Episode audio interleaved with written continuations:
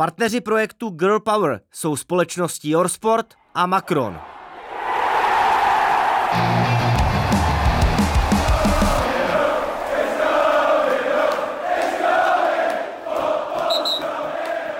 Milí posluchači podcastu Football Clubu, vítám vás u dalšího dílu. Pokračujeme v projektu Girl Power, eh, kdy se bavíme o fotbalistkách, jejich kariérách, o zajímavých soutěžích a příbězích, eh, které se dějí doma i venku. Fotbalistky Slávě bojovaly o body v lize mistryň i v poněkud zvláštním lednovém termínu. Jejich hlavní ligové vezivatelky Spartianky mají opět nového trenéra a zase ze Slovenska. Ohledneme se taky za účastí českých reprezentantek v lize národů a za postupem do elitní ligy A.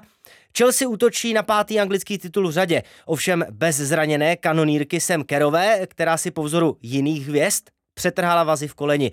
Velký rok začal taky pro trenérku Blues Emu Hejsovou, která v létě odejde z Londýna k reprezentaci USA s cílem vrátit je na zlatý vrchol, eh, pokud možno už na olympiádě v Paříži. No a pochopitelně řeč bude o ženách za mikrofony, ať už za těmi rozhlasovými nebo v televizních studiích. Zmíněná témata rozeberu s dvěma expertkami na slovo za týmy, které mají informace přímo od zdroje.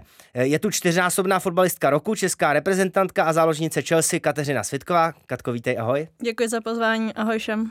A vítám taky jednu z opor pražské Sparty, české reprezentace a taky obránkyni se zkušenostmi z Interu Milan, Evu Bartoňovo. Evo, vítej. Díky, ahoj. Tak eh, my natáčíme tedy 25. ledna, což, jak jsem nastínil, není, eh, řekněme, mezi fotbalistkami úplně takový ten běžný režim, jak by se třeba nabízelo, pokud třeba hrají za Slavy nebo za některý zahraniční celek, ale když to nemáme Evu Bartoňovou, tak eh, co teď aktuálně se Spartou provádíte v lednu, možná potažmo v únoru? tak pro nás je leden samozřejmě uh, hlavně, um, hlavně se zaměřujeme na přípravu a a naháníme kondici, ale všechno je to v rámci nějakého herního vytížení, takže máme tam i zápasy a snažíme se najít na nějakou novou taktiku, takže teďka je toho hodně, co, co se snažíme s novým trenérem a nějak naučit, ale bohužel nejsme na tom jako Slávě momentálně, aby jsme hráli takže Slávě to měla teďka trošku jinak přes tu zimu, ale pro nás je to asi takový obvyklý zimní přípravný období. Hmm. Pochopitelně k novému trenérovi Pavlu Gregorovi se ještě dostaneme v podcastu. Eh, Kateřina Svitková, představil jsem ji jako záložnici Chelsea. Eh, Chelsea teď vlastně v rámci toho eh, termínu, kdy natáčíme, hrála páté kolo ligy mistry. Kateřina je s námi ve studiu v Praze, tak asi předpokládám, jak pokračuje rekonvalescence po tom zranění kolene. No, rekonvalescence už se snad blíží ke svému konci. Ještě plně nejsem právě připravená, abych mohla trénovat s týmem, takže pořád právě jsem v Česku a připravuji se individuálně, ale už se to hodně blíží k tomu konci a za chvíli se připojím k týmu.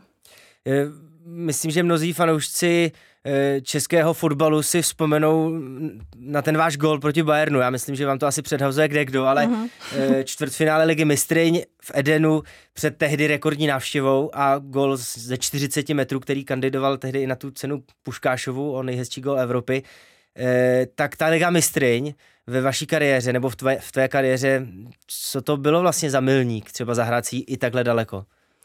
Za mě je to nejlepší soutěž, co můžete hrát. Vždycky se tam potkáváte s těma nejlepšíma týmama, s nejlepšíma hráčkama na světě a porovnáváte se a už to kouzlo to, že každý ten tým se snaží hrát na hlavních stadionech, tak to už má to svý kouzlo a samozřejmě většinou je tma a je to i v televizi, takže to jsou takové přidané hodnoty, které samozřejmě už v té době pro mě hrozně moc znamenaly, ale pořád si toho vážím a když jsem byla ve Vezdemu, tak mi to chybělo ty dva roky hrát nehrát tu Champions League, ale když jsem si mohla hned zahrát za Chelsea, tak uh, o to víc jsem si to užívala každou minutu na trávníku. Hmm.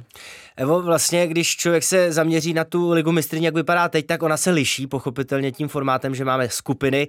Vy se Spartou jste se o to pokoušeli dostat se do skupiny, e, kvalifikací jste zatím tedy neprošli. Jak eh, ty vnímáš třeba tu reformu?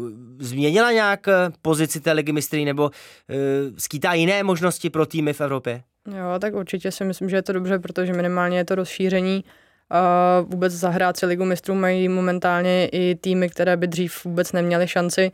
Jsou to tedy ty třetí celky z těch zemí, který maj, které mají vyšší koeficient. Teď u nás to bylo právě třeba Slovácko díky tomu, že Slávě za poslední roky nazbírala ten koeficient dostatečně vysoký aby, aby právě to třetí místo za, zaručovalo účast taky aspoň v tom předkole. Každopádně i ta skupinová fáze je podle mě zajímavější pro diváky, je těch zápasů mnohem víc. I pro ten tým samozřejmě, jak pro Slávy, tak potenciálně pro Spartu, kdyby se tam dostala, tak těch zápasů je víc, víc konfrontací s těžšími soupeři, mm. takže všechno, všechno jako beru jenom jako plus a i si myslím, že od UEFI to byl krok správným směrem. Mm. No vlastně eh, Kateřinu, když tady budeme brát, eh, že si zahrála Ligu mistrů v Chelsea, tak Chelsea je, to mě překvapilo, jediným anglickým týmem v téhle soutěži v letošní sezóně. A když vezmu teď stoupající tendenci a prestiž eh, anglické nejvyšší soutěže žen, jak berou v Chelsea ligu mistryň? Protože aktuálně tedy můžu prozradit, točíme pochopitelně ještě před závěrem skupin, ale vyjdeme asi po nich. Tak Chelsea už má tedy po uh, tom pátém kole jistotu postupu do vyřazovací fáze. Jak prestižně to berou? Tak Chelsea vždycky chce každou soutěž vyhrát a Champions League je jediná soutěž, kterou ještě nemají, takže určitě každou sezónu se o to snaží.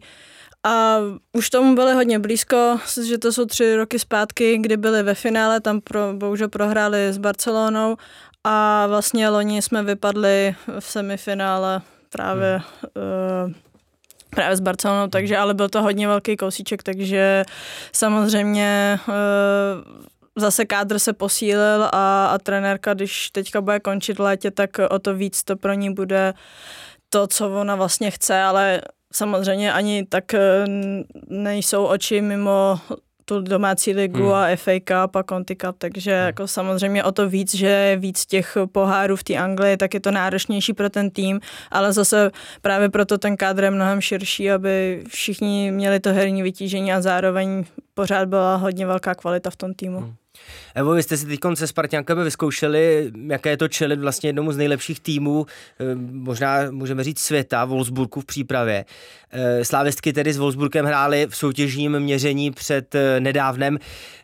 A jak byste vlastně vnímala třeba tu kvalitu teď Wolfsburgu? Samozřejmě začátek přípravy, leden, hrálo se u nich, tým má nového trenéra, myslím tím váš tým.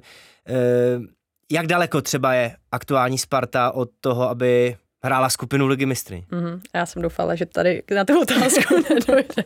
ne, tak samozřejmě ten rozdíl byl markantní. Tam momentálně jako se nemůžeme bavit o tom, že bychom mohli dosáhnout na to rovnat se Wolfsburgu. Ale myslím si, že takový zápas nám pro nás je hrozně důležitý, aby jsme věděli, kam se můžeme posouvat, kde ty hráčky jako momentálně ty top hráčky opravdu jsou Wolfsburg nečekaně vypadnul z ligy mistryň a myslím, že to nikdo nečekal, hmm. ale to neznamená, že, že jako kdyby teďka v té skupinové fázi hráli, takže by tam jako propadali, protože pořád je to tým, který je nadstandardní a myslím si, že v rámci Evropy je jeden z nejlepších.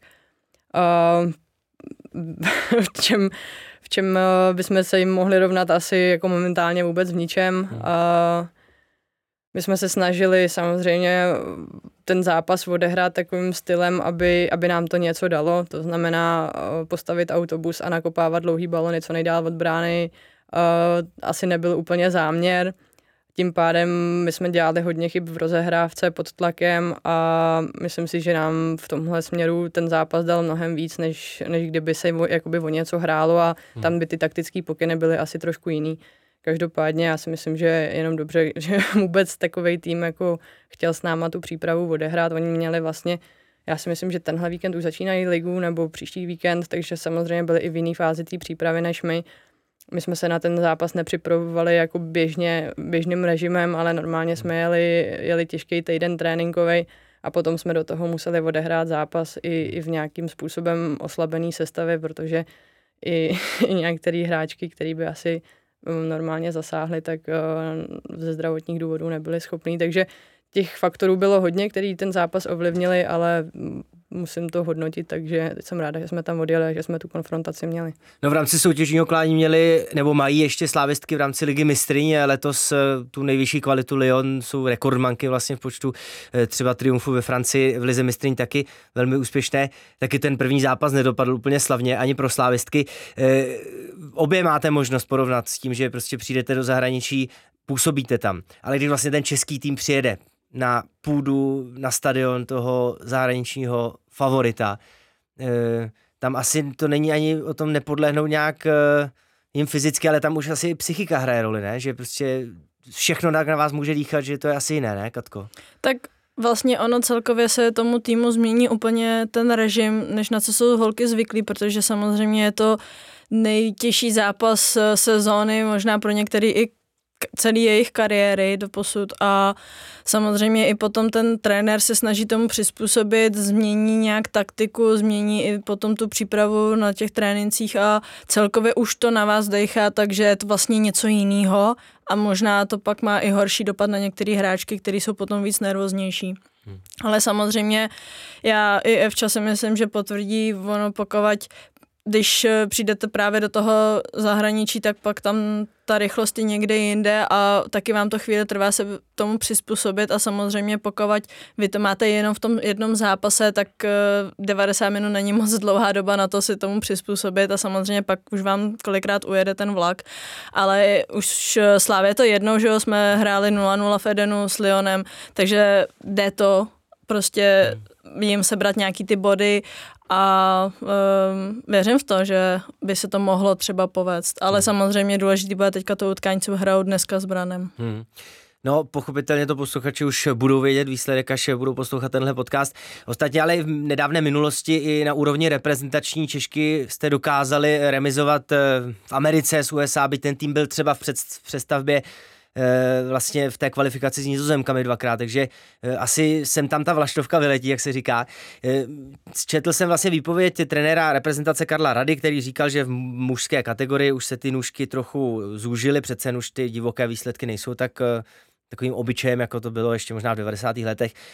Mezi ženami pořád ano, ale říkám si vlastně vy třeba, když jste Evo hráli se Spartou teď v rámci přípravy s dvěma německými týmy z Bundesligy a Wolfsburg vlastně vyhrál drtivě a Norimberg eh, vlastně tam to bylo daleko vyrovnanější, tak mám pocit, že i v těch fotbalově nejvyspělejších zemích Evropy jsou ty nůžky obrovsky rozevřené. Teď to vlastně můžeme stáhnout i na eh, tu anglickou Super League, kde vlastně třeba váš bývalý klub West Ham teď je na chvostu tabulky, jsem hmm. koukal hmm. s Bristolem City, mají pět bodů a ty další týmy jsou hodně odskočené, ne? To jsou, ale tam je rozdíl v tom, že ten zápas až i klidně do 90. minuty není vůbec rozhodnutý, kdo vyhraje, ať, je to, ať to hraje Bristol klidně s tou Chelsea, nebo West Ham s Chelsea. Teďka West Ham eh, měl Chelsea v FA Cupu a uh, vlastně do myslím si, že 80. minuty tak nějak, nebo prostě ke konci zápasu pořád vedli a teď pak jsme s Chelsea jsme srovnali na 1-1 a až v nastaveném prodloužení potom po těch 90 minutách, tak eh, jsme potom to převrhli na svoji stranu a nakonec to teda skončilo 3-1, ale prostě přetahujete se do té poslední chvíle a samozřejmě to dělá tu ligu tak hodně těžkou mhm. právě tímhle s tím, ale i, i právě v tom Německu, tak uh, tam jsou hodně ty výsledky uh, taky tak vysoký, jako je tomu pak třeba i ve Španělsku, i v Itálii, že samozřejmě není tam tolik těch týmů, ale i v té Anglii se to může stát, takže je to takový spíš, jak se ten tým zrovna vyspí a asi jak to sedne, nevím no, s čím vlastně to je. A je to asi třeba ve Španělsku, když vezmeme Real Madrid působí krátce na scéně, tak uh, tam to je asi otázka peněz, kolik do toho nalejou, kolik hráček jsou schopni přivést. Určitě, samozřejmě, tak uh, Real Madrid, já nevím, jestli působí maximálně 4-5 let mm. na scéně a, a ty samozřejmě od začátku si mohli ukázat na jakoukoliv hráčku a, a asi tu kvalitu dokázali přivíst, ale myslím si, že jak ve Španělsku, tak v Itálii se to taky každým rokem tím, jak se ta soutěž teďka zprofesionalizovala, tak eh, se to zlepšuje. Oni mají prostě možnost ty týmy přivízt hráčky ze zahraničí, už jim mají možnost zaplatit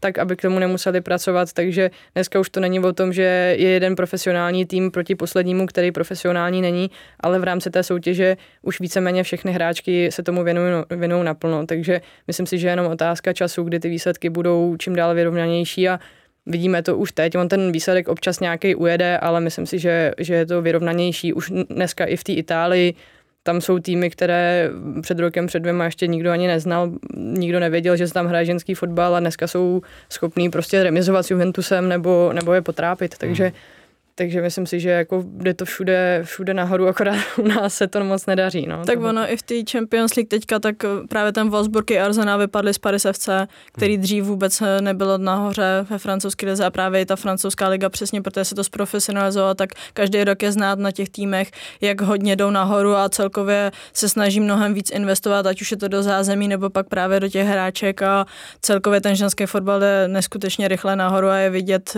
že pokud do toho ty peníze jdou nebo to úsilí to chtít zlepšovat, tak pak se jim to vrací v té odvedené práci potom. Mm. No vlastně Anglie je hodně tradiční fotbalová kultura a často jsem slýchal, že vlastně ten fotbal je takový tradičně maskulinní sport, takže proto to nejde, proto to, že nemají těžší, ale říkám si v Anglii, když to teď sleduju, člověk může poslouchat podcasty, může sledovat ty přenosy. Ostatně i, myslím, že v Česku na Premier Sport jsou zhlednutí zápasy uh-huh. Women's Super League jo. a e, tedy často se záznamu, ale dá se to sledovat ale v té Anglii, že se tomu prostě najednou to dostalo takový švunk nahoru, boom. Nevím, jestli tím eurem tedy jenom, které pořádali a vyhráli nakonec. To už bylo předtím. Eh, je to tam taková postupná práce, ale samozřejmě ten úspěch jim velice k tomu pomohl. Ale v Anglii jsou tomu otevřený, chtějí se tomu věnovat a právě už není vůbec žádný problém, že i ty ženský bývalý fotbalistky tak eh, vlastně komentují tu Premier League, jsou v těch studiích a, a mají velký slovo a nikdo se tomu nediví a prostě si tou obměnou prošli a bylo to během pár, pěti, šesti let se to hmm. takhle vyhouplo a, a drží se to vlastně dodnes a o to víc potom ta FA jim napomáhá, dává peníze, dává hmm. peníze do těch přenosů televizních a jsou tam hromadu pořadů, dávají přes den o té Premier League, ženský Super League a takže jako tam ze všech stran proudí nejenom ty peníze, ale i taková ta, to šílenství je právě o tom, že vlastně ten ženský fotbal je taky hodně kvalitní sport a může se rovnat i klidně ty hmm. mužský Premier League. To je Anglie, které se určitě dostaneme. Evo, vy máte, jak jsem říkal, zkušenost z, z Milána, vlastně z Interu Milán, dvouletou tedy, která byla ale z mého pohledu, co jsme se bavili už dříve, trošku zkažená tím zraněním. Jak vy jste brala tam, že ten ženský fotbal má tu roli, protože pochopitelně slavné kluby mají své ženské týmy, e, ostatně i třeba teď některé české reprezentantky hrají za AC Milan, e, myslím Kamila Dubcová a Andrea Stašková, ale jaká byla ta vaše italská zkušenost, která je teď aktuálně nějaké tři roky stará? No, tak já když jsem šla do Interu, tak on vlastně jako, to byl první rok, kdy Inter hrál první ligu italskou a oni se to všechno učili. Prostě vzali pod sebe milánský klub, tenkrát to nevím, jestli to bylo už jako internacionále, ale, ale zkrátka ty, ty holky byly druholigový, nechali tam půlku týmu, přišlo pár cizinek, a doplnilo z toho pár Italek eh, z 19 reprezentace a měli obrovské ambice eh, jít nahoru v italské lize hnedka prostě v první sezónu, být úspěšný. Hmm. No, ne, nestřetlo se to úplně s tou, s tou realitou, protože uh, v té době ta představa o tom, jak jako ten fotbal funguje a jak se to dělá, podle mě byla jako dost, eh, dost milná, nebyly tam u toho úplně ty správní lidi. Teďka se tam vlastně, já když jsem odešla, tak přišla trenérka, která v té době působila předtím v Juventusu, která vlastně byla několik let eh, první v té italské lize, takže myslím, že se to tam i v tomhle směru posunulo, ale za mě to bylo hodně takový, jako přesně jsme Inter Milan, jsme velký klub, uh, velký oči, všechno, ale ta realita, ten fotbal tam nebyl na takový úrovni, jaký, jaký by se to jako zasloužilo v té hmm. době. Dneska už uh, si myslím, že jsou na tom trošku líp, ale vlastně uh, pořád se tak jako bojují o to, aby byli v té první trojce a teďka, co jsem koukala na ty výsledky, taky to furt ještě není úplně přesvědčivý, že by jako druhou polovinu uh, té tabulky jednoznačně přehrávali, občas tam hmm. ztratí body, Není to ještě úplně takový na druhou stranu AC Milan je teďka myslím osmý a tak jim to úplně neklape a... A teďka vyhodil trenéra a teď začali vyhrávat, takže... takže ono to tam je v té Itálii takový divoký. no, no vlastně jeden tým teď aktuální e, sezonu hraje, tedy Ligu mistrině AS Řím mm-hmm. v mhm. základní skupině, ale tam to mají trochu nahnuté, byť ta skupina ještě hodně vyrovnaná mm. s PSG, Bayernem a Ajaxem. No ale e, vlastně koukal jsem, že Antonia Stárová odešla ze Sparty do Eh, Francie a ona v některém rozhovoru říkala, což není asi nic objevného, ale často je to asi dost důležitá součást, znát ten jazyk. A teď samozřejmě jde o to, že když jdete do Anglie, tak trochu tu angličtinu asi načichne každý, francouzštinu už méně, no a italštinu si říkám, Evo, že nevím, jestli tam člověk přišel z Bonjourno na Artech, nebo jestli něco jste ještě uměla, ale jak moc třeba velkou složku tam hrála znalost jazyka nebo jo. té kultury? No, rozhodně uh, obrovskou. Uh, když to vemu po té kulturní stránce, tak mě to absolutně nesedlo. Já jsem uh, člověk, který má rád disciplínu, vůbec jsem netušila, do čeho, do čeho jdu. A tam to teda bylo pro mě dost velký peklo, protože neplatilo absolutně vůbec nic, co se řeklo. Prostě tam, tam byl problém úplně se vším. Jak, jak jsem řekla, tím, že jsme začínali, tak Uh, oni neměli absolutně představu o tom, jak ty, jo, tady máš smlouvu, budeš se starat jenom o fotbal, budeš hrát jenom fotbal, jo, půl roku jsme neměli kde bydlet, stěhovali jsme se z jedné ubytovny na druhou, prostě museli jsme si to schánět sami a přesně druhá stránka bez jazyku v Itálii, kde jako lidi ne, Miláně, že jo, nemluví prostě anglicky, takže jako obrovský problém. A v rámci toho týmu my jsme měli samozřejmě jako skupinku cizinek, který jsme se jak tak bavili, Uh, z Italek tak dvě, tři jako občas něco prohodili, zbytek spíš nechtěl a trenér neuměl slovo anglicky, takže jako pro nás to bylo uh, víceméně hodně, hodně velký tlak na to se tu italštinu co nejdřív aspoň v těch fotbalových termínech nějakým způsobem naučit. Já jsem tam jako neměla nic jiného na práci, takže jsem se jako učila a jsem jako ráda za tu zkušenost.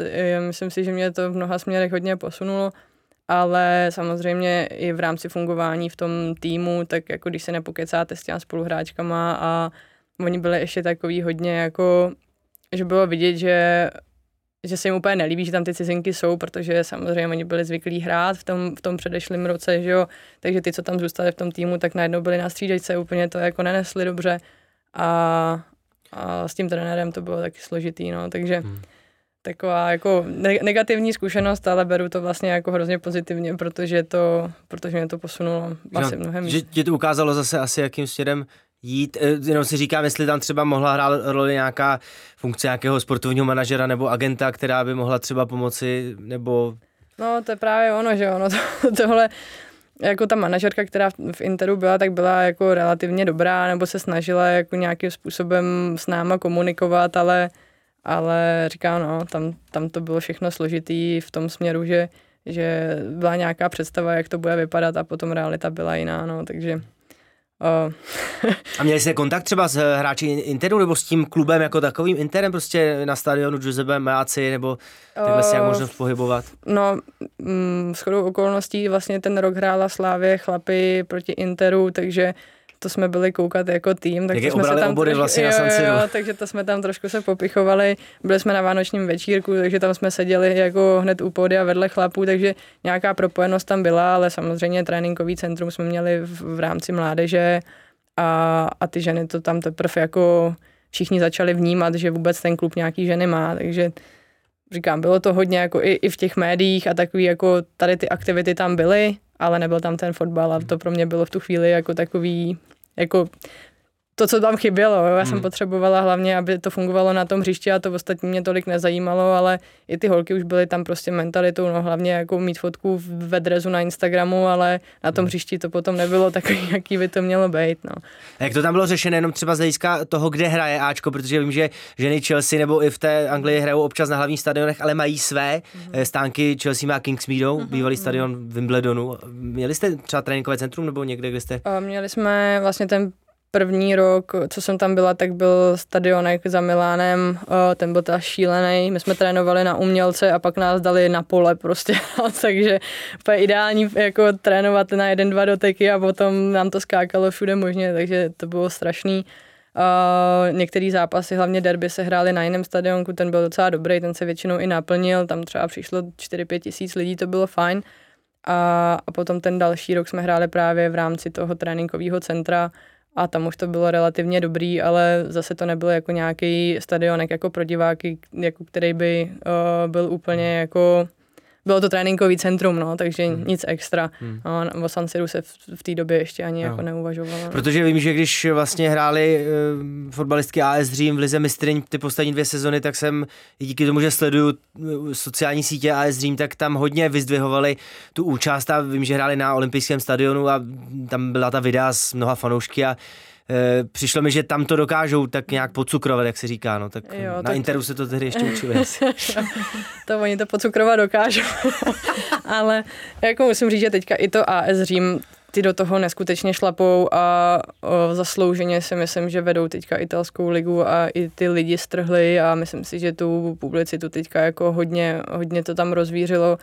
Uh, I samozřejmě italský národák a, a, a ty lidi to tam jako táhne no, mnohem víc než dřív a myslím si zase, že to bude jenom dopředu, takže hmm.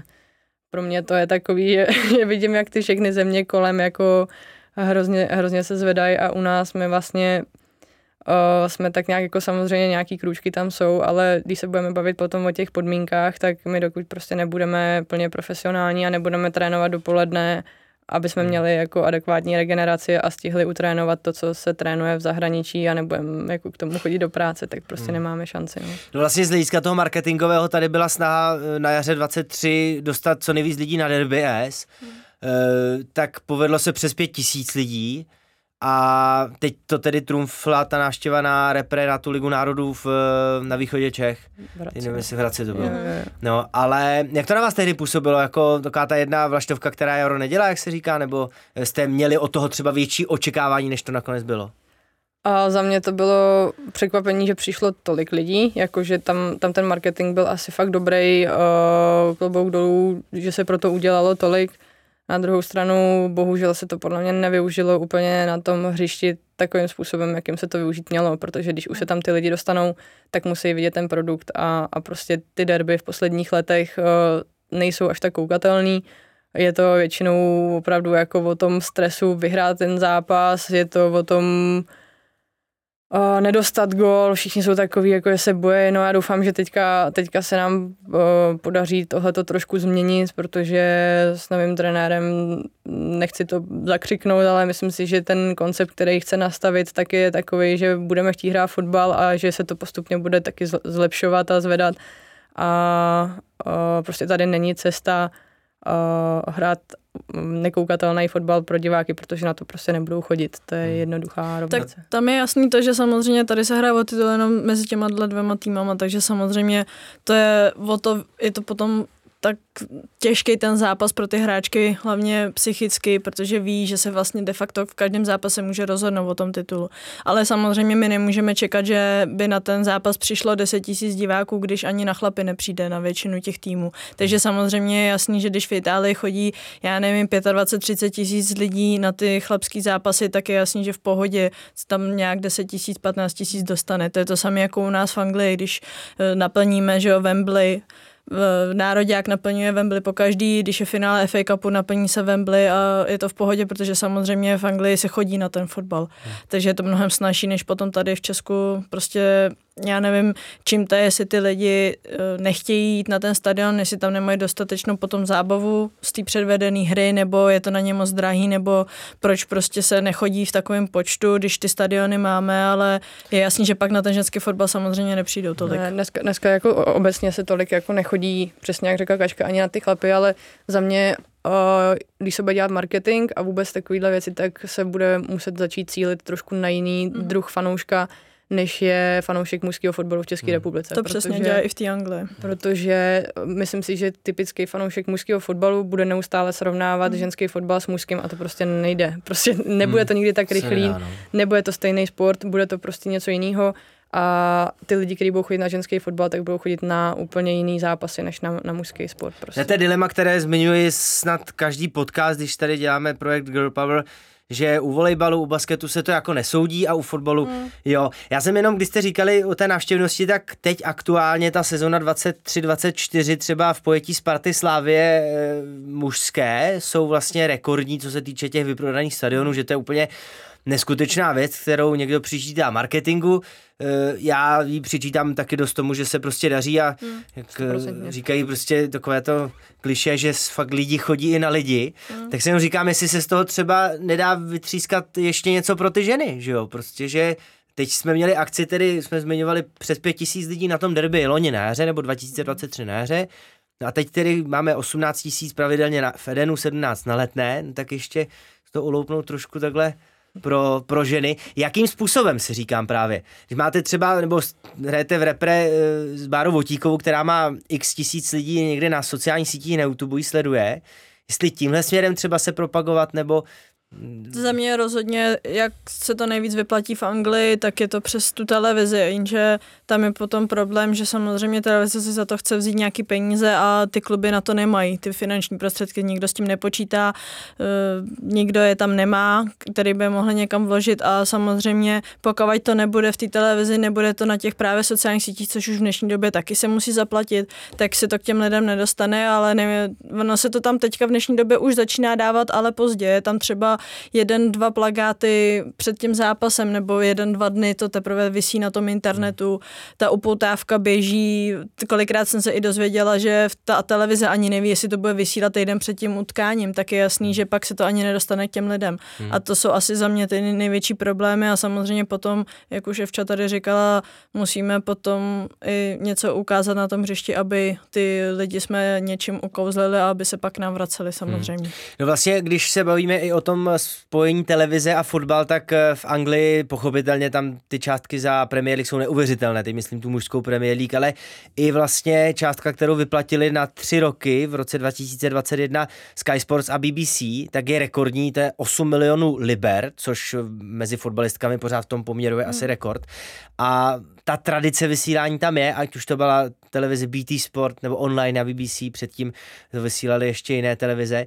E, tak i ten produkt pak pochopitelně divákům něco nabídne. Teď třeba se můžeme zastavit u Chelsea, máte 10.12.23 eh, rekordní návštěva, téměř 60 tisíc vlastně na e, utkání s Arsenalem přišlo, mm. tehdy na, to bylo na Emirates tedy, no. ale nějakým způsobem se to tedy e, daří. Jak to e, na vás, Kateřino, dýchá, když vlastně jste uvnitř toho klubu nebo jste zažila, jak to tam funguje a můžete koukat zpět vlastně do Česka, byť ten pohled asi je trochu smutný.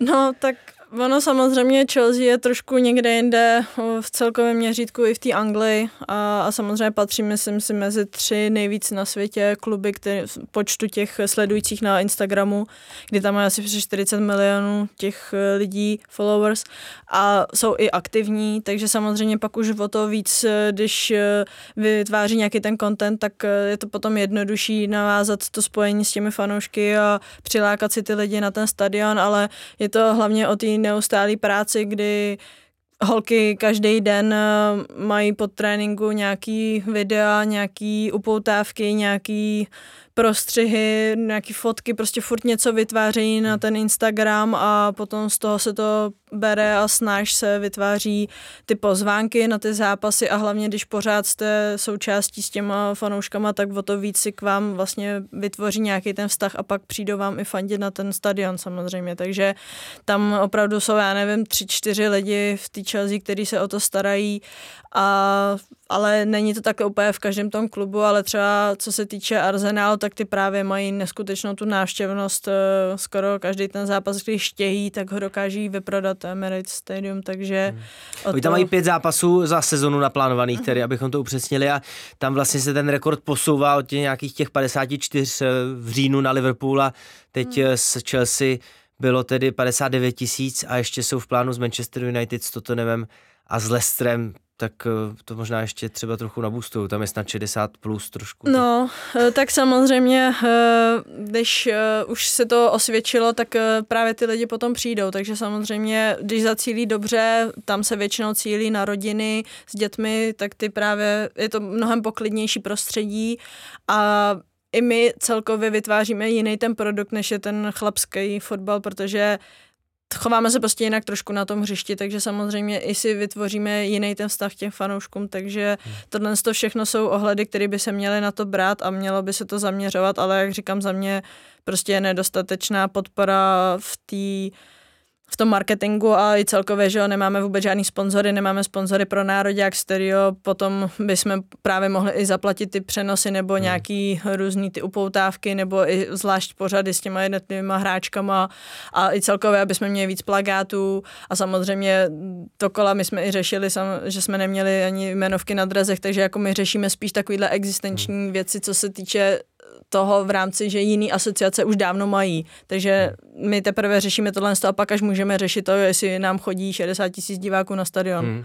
No ale teda, když bychom se to stáhli obecně nejenom na to české prostředí, tak mi přijde třeba nešťastné od UEFI, že plánuje ligu mistrů v takových časech, jakých eh, se hraje. Byť teď v tom aktuálním ročníku hraje dost roli to letní mistrovství světa, které bylo, ale prostě hrát ligu mistryň, ta závěrečná dvě kola skupin se v lednové pauze, kdy i vlastně v Anglii se teď teprve rozjela soutěž po Vánocích, eh, vlastně když mluvíme v polovině ledna. Mi prostě přijde i od UEFA trochu nešťastný, nešťastná věc. No. Jak jste to brali? Nebo? No, tak já teda nevím, jak to je v Anglii, já předpokládám, že jako to bude podobně, jako to bylo v Itálii, že tam bylo jako maximálně 10-14 dní jako mm-hmm. pauza, takže tam se jako nedá bavit o nějakým přípravným období, jako mm. to máme my tady, že se hraje pak vlastně až v březnu. Mm.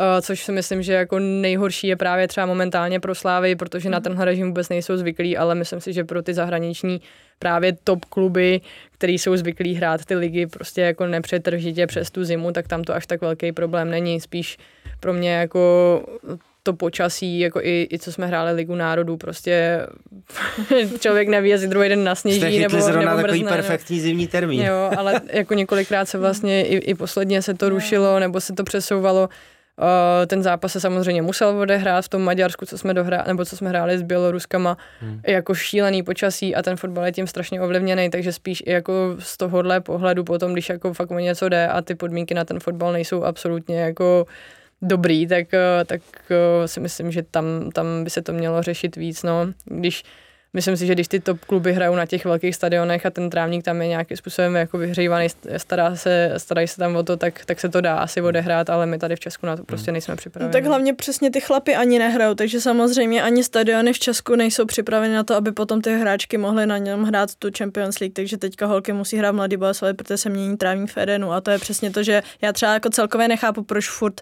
ta liga se nehraje stejně, jako je tomu v Německu, jako je tomu v Anglii, v Itálii, ve Francii, všude už se hraje a jenom my tady furt máme přípravný hmm. období. Jako je teda pravda, já taky samozřejmě na to trošku doplácím, že jsem byla celý život zvyklá mít přípravný období, kde si naberete tu fyzičku a připravíte se. To prostě v těch eh, zahraničních eh, soutěžích nemáte na to ten čas, ale zase naopak pak eh, neprostojíte a furt jste v tom režimu toho hraní a jste úplně v pohodě. No. Často se uvádí jako jeden z argumentů, proč není ženský fotbal u nás tak úspěšný, a neříkám, že to je správný argument, ale říkám, že to uvádí, že není žádný velký turnaj zatím na kontě české reprezentace fotbalové.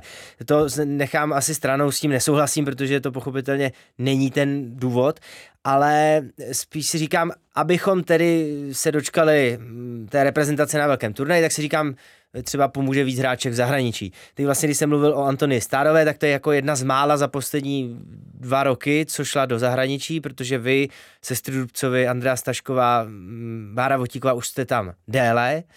E, tak si říkáme, jak... Klára Cahinová. Klára Cahinová tam pochopitelně taky ve Španělsku, ale mm, jak se do toho zahraničí vlastně dostat? Když eh, beru, že se dostanete tedy ze dvou předních klubů, myslím, že odcházela ze Slovácka Kristýna Janku do Polska, tak budu brát Slávy Spartu. E, působí tady na téhle úrovni agenti nebo skauti? Kateřino, jak, no, jak to je tako, vlastně? Jak se tomu dá pomoct? No já jsem dřív měla velký problémy vůbec se dostat do zahraničí, protože to byl můj vlastně vždycky sen a cíl vlastně, proč jsem hrála fotbal, protože jsem se díky tomu fotbalu chtěla dostat i ven a, a poznat, jak to funguje jinde a ne, nevěděla jsem jak a až eh, pár let zpátky právě začalo to období, kdy se i ty agenti dostávali do toho ženského fotbalu, ale postupně spíš jenom přes internet. Nebyly v Česku vůbec žádní agenti, co byli pro ženský fotbal a, a vlastně já jsem tehdy byla první hráčka v České republice, co měla vlastně agenta, co jsem měla Sport Invest, se kterým jsem pořád doteď, ale do té doby vlastně nebyla postupem času, už se začaly ozývat i jiný ty agentury a a vlastně teďka už eh, každá tahle hráčka, co je teďka v zahraničí, tak má svého agenta a díky těm hmm. agentům se tam dostá, jinak hmm. vy prostě nemáte kontakty, vy ne, nemáte jak se na ně dostat a e, málo kdy se stalo, že by nějaký klub poslal žádost e, na, buď na Spartu nebo na Slávy, že by chtěli si koupit tuhle hráčku, občas se to stávalo, ale většinou ty kluby to odmítly, takže a se to třeba ani, ani nedozvěděla. tak, takže, takže takhle byla takováhle situace, ale teďka už s těma agentama opravdu máte možnost se někam dostat, když opravdu chcete, ale bohužel v dnešní době ty hráčky ani moc nechtějí odcházet eh, z českého prostředí, protože na druhou stranu pořád i v tom zahraničí, byť jsou to profesionální ligy, tak jelikož ta úroveň životní je úplně někde jinde, tak to stojí mnohem víc peněz a až tolik vy si tam nevyděláte, abyste rozhodně prostě šli za penězma hmm. a teď jde o to hromadu hráček tady ještě dostudovává vysoké školy nebo tady má nějakou práci a vy jestli jdete, odejdete na rok, na dva do zahraničí, pustíte práci a pak se vrátíte, moc si nevyděláte a vlastně už nemáte kde pracovat a teď znova scháníte, tak eh, to není prostě jednoduchý. A znovu opakuji tím, že nejsou tady holky profesionální, tak potřebují tu práci, ale zároveň, když je ta liga mistrů, tak musí odjet na tu ligu mistrů, musí odjet na tu repre, nebo chtějí hrát za tu repre, takže musí odjet z té práce a ta práce jim to musí dovolit, takže opravdu to, je to takový těžký a vždycky holky to musí nějak vybalancovat a naopak, když už najdou nějakého zaměstnavatele, kde jim tohle umožní, tak už ho pak nechtějí opouštět. Hmm. No ale kdybychom měli tedy ten eh, styl, že se to třeba bude zdát některé z českých fotbalistek jako dobrá vize jít do, do zahraničí, byť jste Kateřina, nebo si Kateřina nastínila, že to není úplně tak růžové, jak to třeba může vypadat. E, tak teď ta Liga národů, Češky postoupily tedy do Ačkové ligy, což eh, v tom prvním ročníku pochopitelně je úspěch i vzhledem k tomu průběhu, kdy to bylo docela s Bosnou takové napnuté a nakonec se to zdařilo. Tak eh, co ta Liga A? Vlastně má se hrát na jaře 24, jak jste mi říkali, e, bude se hrát s hodně silnými soupeřkami, dá se tam ukázat, Evo? no. Protože... Golmanka se asi ukáže.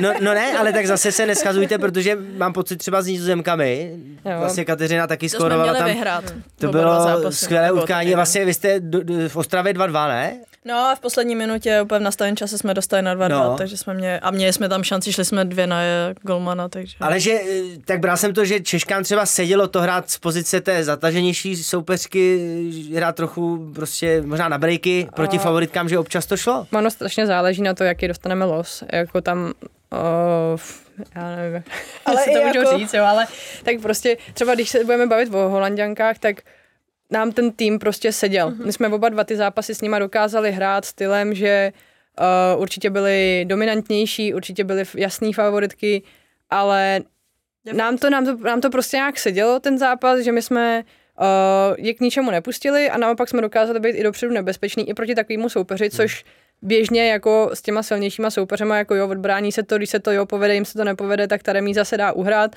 většinou bez gólová, nebo když se kačka ukopla, že jo, z těch 40 metrů. Tak, tak s Angličankama jedna... nebo s Američankama jste tam měli bezgólové remízy, no, asi jasně, tohle ražení, jo, takže teda. přesně tak, jo, že se to nějak odbrání, Uh, je tam třeba jeden, dva breaky, který nejsou třeba ani jako nějak dotažený úplně, ale, ale vyloženě jako, že bychom si řekli, že jsme měli na výhru, to ne, spíš si všichni gratulujou, že jako zvládli jsme to ubránit. A s tím nizozemském si myslím, že to byly fakt dobrý zápasy. A jak doma, tak venku jsme, jsme byli nebezpeční, ale říkám, jako když dostaneme Španělky, jako, hmm. tak si myslím, že jako bez šance, no. jako když to řeknu. Španělsko de facto asi fakt nejhorší pro nás soupeř, no. Absolutně. No. Prostě oni nepečejí balón, prostě neumíme na ně hrát, hráli jsme s nimi za poslední dobu několikrát a prostě je to tak, eh, tak jednoznačný zápas, že, že vlastně jako jenom běháte bez balónu a když ho na, na, náhodou získáte, tak ho za pět vteřin zase jako nemáte, takže jako tam si myslím, že strašně bude záležet na tom losu a hmm. jak nám ty soupeři sednou. Hmm. Uh, jestli se tam dá ukázat, určitě se tam dá ukázat, i když si myslím, že mnohem víc sledovaný než tyhle zápasy bude to euro, na který právě proto si myslím, že by bylo strašně důležité se dostat a, a hmm. momentálně prostě jako jsme v takové pozici, naštěstí se vybojovala ta liga a, a my půjdeme potom, i když nedopadne první, druhý místo, tak půjdeme do té baráže z toho lepšího postavení a, a prostě no. půjdeme na, na někoho z ligy B, i když tam pravděpodobně budou ty soupeři, kteří tam teďka sestoupili z té ligy A, což je asi hmm. jako jasný, ale bude to soupeř, který bude pro nás nějakým způsobem hratelný. No. Hmm. Takže Liga národů to je vlastně novinka, která je trochu specifická v tom ženském pojetí oproti mužskému. Nejen tím, že tedy má za sebou teprve první ročník, ale teď třeba vlastně z toho Final Four vzejdou eh, taky účastnice olympijských her v Paříži. O tom se bude rozhodovat tak nějak na jaře Eh, mezi tím dalším vlastně rozjetím a vaší účastí, českou účastí v té Lize A. E, bude u toho Kateřina Svitková na hřišti? Já doufám. My Já taky doufám. doufáme, jenom si říkám, jak eh, blízko nebo daleko to je, pochopitelně.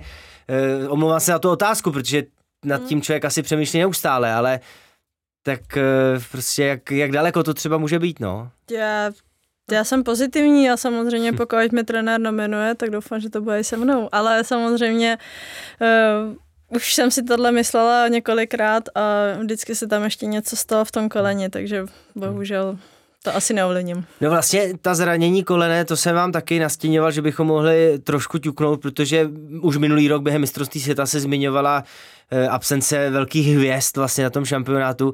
Eh, taky jsem se vlastně předloni divil tomu, že Alexia Puteas, která měla ten první zlatý míč, tak pak se těžce zranila, přišla o euro a měla i ten další zlatý míč, byť jsem měl pocit, že odehrála pár zápasů jenom ale mm, vy vlastně v Chelsea teď eh, máte asi dost zásadní absenci Semkerové, která tedy vypadla, možná přijde i o olympiádu. Hmm. Jak tohle eh, se pak eh, vnímá v tom ženském prostředí, že vlastně je tady jedno zranění, které vás takhle pronásleduje fotbalistky, nebo já mám teď na mysli to ACL, to, ty hmm. přetrhané křížové vazy. Tak to já naštěstí teda jsem eh, neutrpěla, ale samozřejmě je toho spousta, ale já bych to přičítala tomu, že právě je enormní nárůst těch zápasů, což samozřejmě my pořád na to nejsme zvyklé. My jsme za to strašně rádi, ale na druhou stranu to tělo si na to bude muset nějak zvykat a musíme o to víc asi regenerovat, víc jíst a více nějak hlídat, víc spát, ale samozřejmě je to součástí fotbalu a asi očividně máme i to tělo trošku jinak postavené než ty chlapy, takže možná i je to jeden z těch dalších důvodů, proč uh, máme od těch zranění víc, ale samozřejmě i trénujeme na jiných hřištích, hmm. uh, de facto máme prostě furt jiný ty podmínky, takže samozřejmě to tomu úplně nepřidává. no. Hmm. No, tam těch jako aspektů je jako spoustu, že jo, proč, proč se to děje. Myslím si, že studií se na to dělá mraky. A to, že se to děje těm, těm hráčkám v tom velkém fotbale, těm, těm hvězdám, tak tam si myslím, že určitě dochází k tomu, že oni toho mají strašně moc. A fyziologicky to ženské tělo je prostě trošku jinak stavěný a, a je náchylnější k tomu, k, tý, k tomu vnitřnímu postavení té nohy. A, a prostě tam k tomu dojde ve většině případů, jestli to ta hráčka udělá sama. Jo, v mém případě to třeba bylo tak, že, uh, že do mě ta hráčka zajela a, a ten vás stejně prasknul, takže ono tam jako bavit se o tom, jako jestli, jestli se tomu dá předejít, nedá předejít určitě spoustě zraněním, nejenom kolena se dá předejít lepší regenerací, a což si myslím, že zase u hráček v zahraničí je úplně na jiný úrovni, než třeba u nás, kdy, kdy opravdu tu regeneraci máme naprosto jako minimální. No. No když eh, je fotbalistka zraněná, tak eh, se může věnovat třeba jako Kateřina Svitková eh, účasti v televizních studií, nebo Eva Bartoňová pochopitelně i během mistrovství světa také navštěvovala vysílání ČT Sport nebo Novy z mistrovství světa. Když si člověk zapne třeba BBC Radio 5 Live a nějaké ty víkendové přenosy i ze Skotska, tak teď nedávno jsem tam slyšel ženský hlas komentovat to jejich velké derby Celtic Rangers.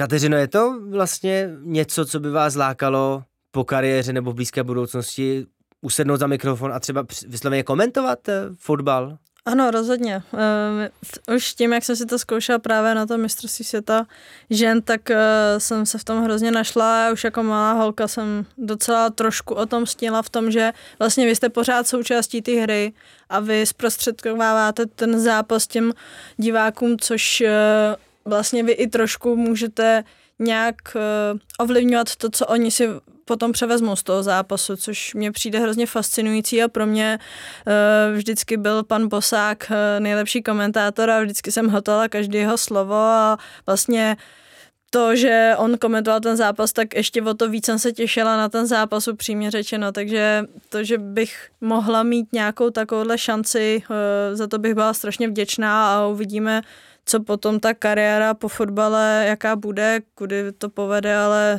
spíš se ještě teďka se soustředit na to, abych se vrátila na hřiště a ještě hmm. pár let hrála. Hmm. Eh, Eva Bartoňová si taky vyzkoušela tu roli eh, televizní expertky, eh, ať už tedy ve studiu nebo spolukomentátorky. Nevím, jak vám se dělá a vlastně chci spíš říct, jakým směrem vy se třeba koukáte vedle té fotbalové kariéry? Uh, já bych se nepovažovala vůbec za expertku v, v rámci toho studia. To mě vždycky přišlo jako vtipný. Jako tak ono se to možná lidi berou jako dehonestující věc, jako expert, že už to dneska jo, znamená spíš něco pejorativního, ale a... myslím tím někdo, kdo má vhled prostě do té hry, kdo jo. to vidí trochu jinýma očima než my lajci. Uh, no to právě, jako já si myslím, že když koukám jako na fotbal, vzhledem k tomu, že já na něj skoro vůbec nekoukám, tak já jako to nemám úplně jako daný, že bych měla vhled do té hry z pohledu toho jako komentátora. Spíš mám vhled do té šatny, do toho, jak ten ženský fotbal trošku nějakým způsobem funguje. Myslím, že i z toho důvodu nás tam prostě jako oslovili, aby jsme jim trošku ten ženský fotbal přiblížili těm divákům, aby, aby věděli, co se jako děje, taky trošku za tou oponou. Uh, protože český divák nebyl úplně zvyklý na to sledovat ženský fotbal v televizi, jo. takže z tohohle pohledu asi expertky ano, uh, z pohledu toho, že já jako na, na tom hřišti, že bych nějak extra ty věci viděla nebo se na ně koukala, tak to mě to zas tak blízký není a radši fotbal hraju, než abych ho sledovala v televizi, takže pro mě to byl zážitek, určitě zkušenost, ale myslím, že se budu vydávat spíš jiným směrem. Hmm. Budete naznačovat ten směr? Uh, Nebo je, jestli nechcete, Ne, ne jasně, mě to, mě, mě to baví spíš z pohledu nějakého kondičního trénování a, a zdokonalování těch uh, sportovců v tomhle hmm. směru. No. A ne trénování mužstev nebo družstev? Uh, jak říkám, já to tam úplně nevidím. Hmm. No ne, já se ptám v Takže... kontextu toho, že jsme tady měli nedávno eh, sestry Martinkové no. a Lucie byla vlastně jo, částečně jo. trenérkou a já jsem třeba osobně byl překvapený, že e, nedostala šanci dál v tom angažmá pokračovat. Ona tady naznačovala, že to je dočasná věc, ale říkal jsem si třeba touží potom a vlastně, že se zase e, dostal na scénu mě neznámý pan Gregora, který tedy nemá Jasně. z mého pohledu ani nějakou velkou zkušenost třeba ženského fotbalu mm. a vidím třeba i u Chelsea, u německé, u anglické reprezentace, že fungují ty ženské trenérky. Jasně, jenomže uh, já to jenom jako uvedu, Lucka normálně u nás je jako mm. asistentka trenéra a asi to bylo jako dost brzo na to přejít o, z pozice hráčky mm-hmm. do pozice hlavní trenérky bez jakýkoliv vlastně jako větší zkušenosti o, s vedením týmu a, a ten tlak byl enormní. Bylo to v době, kdy se tomu týmu nedařilo a myslím si, že ona se má teďka od nového trenéra co učit a do budoucna určitě uh, může tu, tu roli znovu převzít nebo, nebo najde jiný využití v rámci ženského českého fotbalu jako trenérka, ale Uh, u mě to je, já třeba mám blízko k nějaký jakoby k mentálnímu tréninku, k nějaký jako v práci s tou skupinou, to mě třeba baví, ale nemyslím si, že by to bylo úplně z pozice jako hlavního fotbalového trenéra, asi hmm. tak.